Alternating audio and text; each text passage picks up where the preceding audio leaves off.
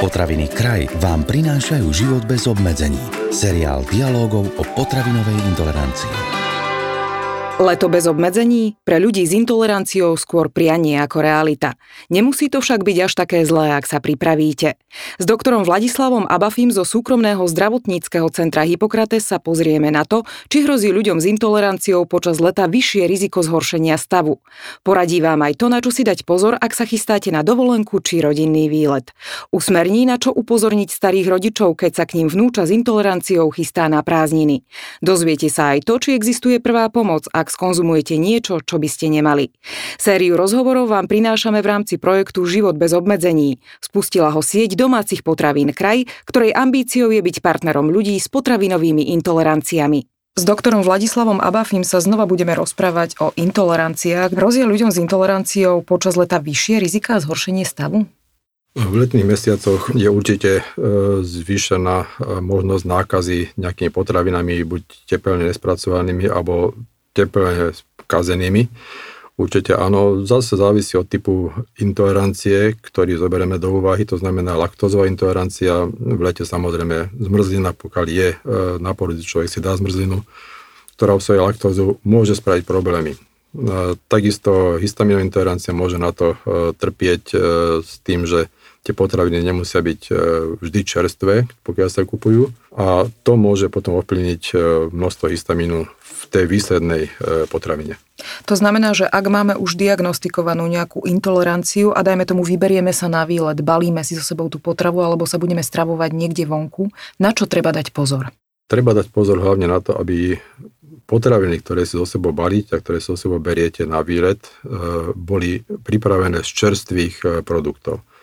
Lebo ak zoberiete čerstvý produkt, e, varením sa histamín netvorí, on už tam je a on sa hist- varením ani nezničí. To znamená, že tú potravinu, ktorú si čerstvo pripravíte, uvaríte, zbalíte, do tých 4-6 hodín môžete znova skonzumovať, lebo to množstvo histamínu je rovnaké, ako bolo prvýkrát, keď ste prvýkrát jedli.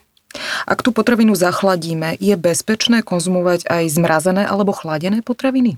Pre nás zažívací trakt je vždy lepšie, pokiaľ konzumujeme e, teplé potraviny, ohriaté potraviny. S výnimkou samozrejme e, vody, ktorá môže byť s ľadom pri smede a tak ďalej, ale lepšie pre organizmus, keď príjmame teplú stravu. Na Margo toho koluje množstvo mýtov o prihrievaní stravy v prípade ľudí, ktorí trpia nejakou intoleranciou. Kedy je teda bezpečné prihrievať túto stravu a možno koľkokrát môžeme to jedno balenie ohriať? Podľa posledných e, výskumov je e, dokázané, že pokiaľ je tá strava pripravená z čerstvých potravín, nie je problém ju konzumovať ešte raz ohriatu po tých 6 hodinách, e, vždy to je ešte bezpečné. A čo napríklad pitný režim? Na čo by sme mali dbať v lete, ak trpíme nejakou alergiou, intoleranciou v prípade pitného režimu? Pitný režim je všeobecná vec. Nejakým spôsobom alergia alebo intolerancie moc neovplyvňuje Samozrejme, e, v letnom období je zvýšený príjem tekutín, pretože telo vydáva tekutiny, e, stráca tekutiny formou potenia, formou vydychovaného vzduchu, kde je istá vlhkosť, ktorá sa v podstate zmenšuje, čiže doplnenie tekutín v lete minimálne tých 2 až 2,5 litra, v niektorých prípadoch 3 litre, pri športe možno aj viacej. Hrá úlohu balená voda alebo čerstvá voda, alebo v tom nevidíte rozdiel? E, som osobne vždy za čerstvú vodu, pokiaľ je to možné ale pokiaľ nemáme čerstvú vodu, samozrejme aj balianá voda, nejaká bezbublinková, úplne stačí. Niektorí ľudia si počas leta radi doprajú možno aj tých jedál, ktoré inak nejedia alebo nemôžu jesť a kompenzujú to tým, že si dávajú tabletky na trávenie. Je to vhodný spôsob, ako si naozaj užiť tie chute a tie maškrty leta, alebo by sme sa aj tomuto mali vystrihať? Pokiaľ máte dietu, tak je lepšie, pokiaľ sa tým potravinám úplne vyhnete. Eh, ak máte chuť eh, na zmrzlinu a viete, že máte laktózovú intoleranciu, určite vám nejaká laktáza v čelených bunkách ostá, ktorá dokáže rozštiepiť eh, to množstvo laktózy, ktoré je pritom v tej zmrzline.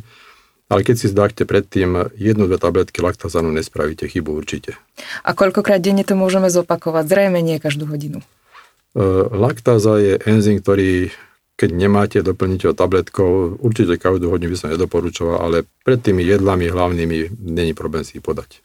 Potom sa ešte môže stať taká vec, že človek skonzumuje potravinu, ktorú nesmie, buď teda nevedel, že obsahuje zložku, na ktorú je citlivý, alebo zámerne, alebo možno nechce pohrdnúť na návšteve, keď mu niečo dajú alebo pripravia. Čo má v takomto prípade človek s intoleranciou robiť? Aká je prvá pomoc? Pokiaľ sa jedná o intoleranciu, tam je ťažko hovoriť o prvej pomoci. Jednoducho, ak viete, že ste skonzumovali niečo, čo vám e, nerobí dobre, a s máte skúsenosti, že vám to robí problémy, tak tie problémy tak či tak prídu. Tam e, nejaký, nejaká pomoc by som povedal, že nie, nie je momentálne, ale skôr by sme sa bavili v tomto prípade o alergiách, e, kde v určitých potravinách môžete mať nejaké prímesy, čo je oriešky a podobne, buď nejaké ovocie, na ktoré ste alergickí a to o tom neviete, že tam e, tá prísada je a vtedy môže vzniknúť alergia.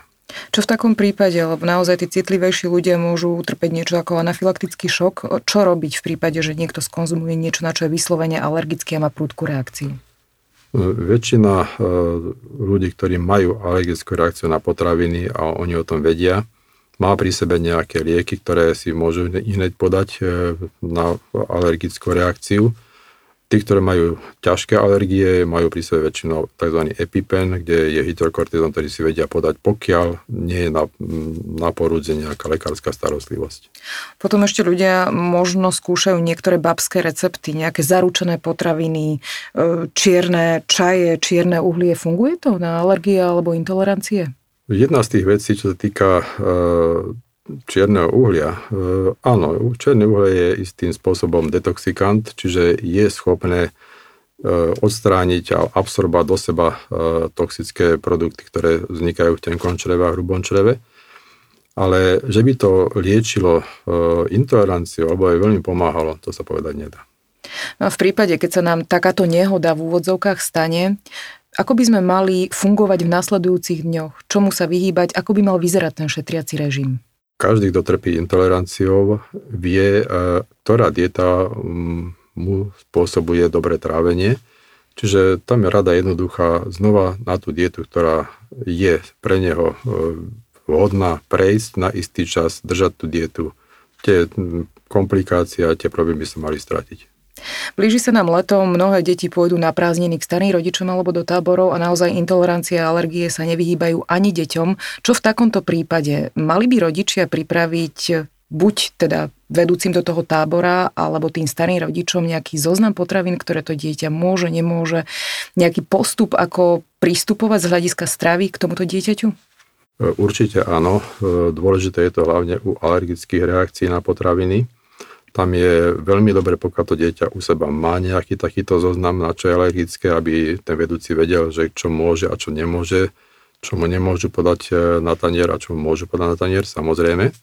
Čo sa týka intolerancií, e, tam je tá škála troška širšia. E, tam je ale tiež vhodné, pokiaľ také dieťa má u seba nejaký zoznam potravín, ktoré mu vyslovene škodia. To znamená, ktoré mu spôsobujú ťažkosti, e, čo týka nafúkovania, plynatosti, hnačky a podobne. Čiže určite áno, ten zoznam potravín je vždy vhodný mať. Ako je to napríklad v prípade, ak ten pripravený pokrm obsahuje len malé množstvo alebo stopové prvky toho jedla, tej potraviny, ktoré to dieťa alebo človek nemôže zjesť? Môže to mať vplyv na jeho aktuálny zdravotný stav? Mm, zase je to otázka toho, že o akej intolerancii sa e, budeme baviť, či je to intolerancia na mlieko, mliečnú bielkovinu, laktózu, vajíčko, alebo je to histaminová intolerancia, ktorá sa správa troška iným spôsobom.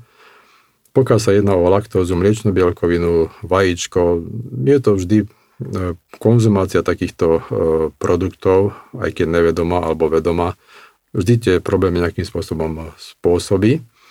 E, tam jedine zaviesť naspäť dietu a prejsť to obdobie, ktoré e, tie príznaky trvajú. Čo sa týka e, histaminovej intolerancie, tam to je troška komplikovanejšie.